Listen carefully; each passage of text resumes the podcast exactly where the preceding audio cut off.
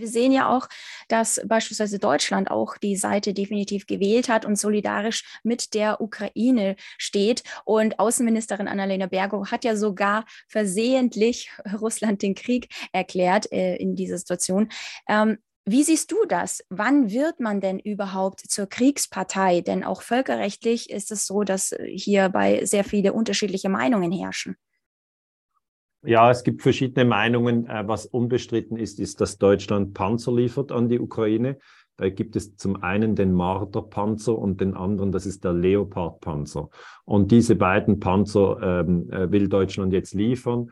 Äh, zudem trainieren ähm, amerikanische Soldaten in Deutschland, in Bayern, auf dem äh, äh, äh, Truppenplatz Grafenwöhr ukrainische Soldaten an Haubitzen zum Beispiel. Also die ukrainischen Soldaten werden in Deutschland trainiert durch US-Soldaten in erster Linie ähm, und Deutschland liefert Waffen an die Ukraine und das bedeutet für mich, dass Deutschland im Krieg ist auf der Seite äh, von Zelensky gegen Russland. Und ich finde das wirklich absolut falsch. Ich finde das absolut dramatisch, dass Deutschland wieder im Krieg ähm, gegen Russland ist, weil wenn ich das vielleicht kurz sagen darf, also während der Operation Barbarossa im Zweiten Weltkrieg sind eben deutsche Panzer gegen Russland äh, gerollt.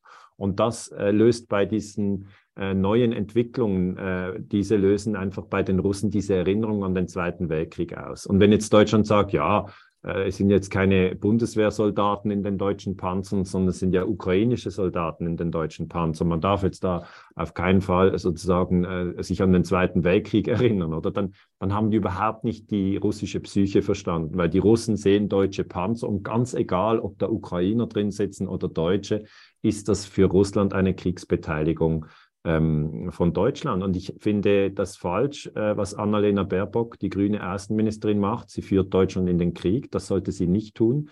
Ich finde auch falsch, was Bundeskanzler Olaf Scholz macht. Er führt Deutschland wieder in den Krieg. Äh, frühe, frühere Bundeskanzler, zum Beispiel äh, Willy Brandt oder ähm, auch Helmut Schmidt oder auch Kohl, äh, die haben immer betont, dass Deutschland die Freundschaft mit Russland pflegen muss. Und das ist eigentlich die richtige Haltung, weil Deutschland und Russland sind zwar nicht direkte Nachbarn, aber doch ziemlich nahe äh, beieinander und sie sollten eigentlich äh, untereinander den Frieden pflegen. Ich hoffe einfach, dass sie wieder zum Frieden zurückfinden, dass also Deutschland und Russland und dass auch die Ukraine und Russland ähm, wieder zum Frieden finden. Äh, Im Moment sieht es leider nicht so aus, aber wie du ja weißt in der Geschichte, die Dinge ändern sich. Das ist immer so. Ähm, aber im Moment ist Deutschland im Krieg mit Russland, leider. Kannst du dir vorstellen, dass, dass der Krieg auch nach Deutschland kommt, nicht nur als Kriegspartei, dass man sozusagen Waffen liefert, sondern wirklich auf deutschem Territorium?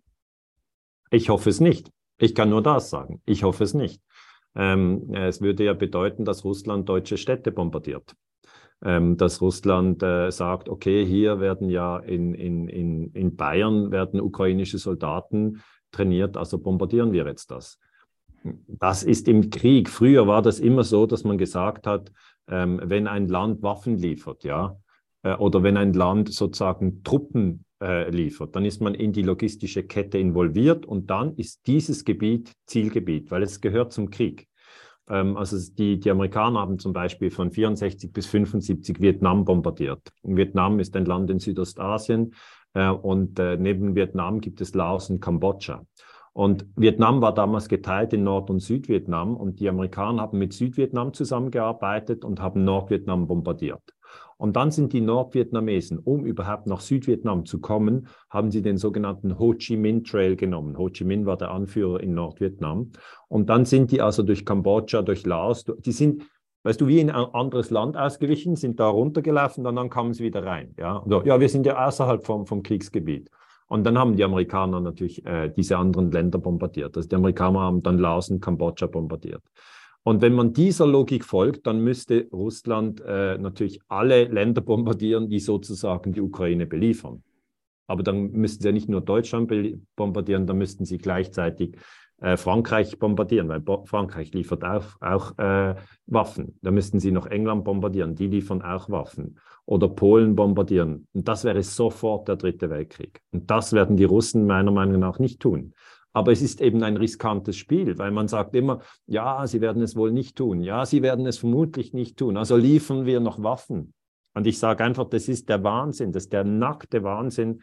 Deutschland sollte äh, sofort erklären, wir sind jetzt neutral, wir liefern keine Waffen mehr und auf deutschem Gebiet dürfen keine ukrainischen Soldaten ausgebildet werden. Auf deutschem Gebiet dürfen auch keine russischen Soldaten ausgebildet werden. Wir wollen einfach nicht in diesen Krieg hineingezogen werden.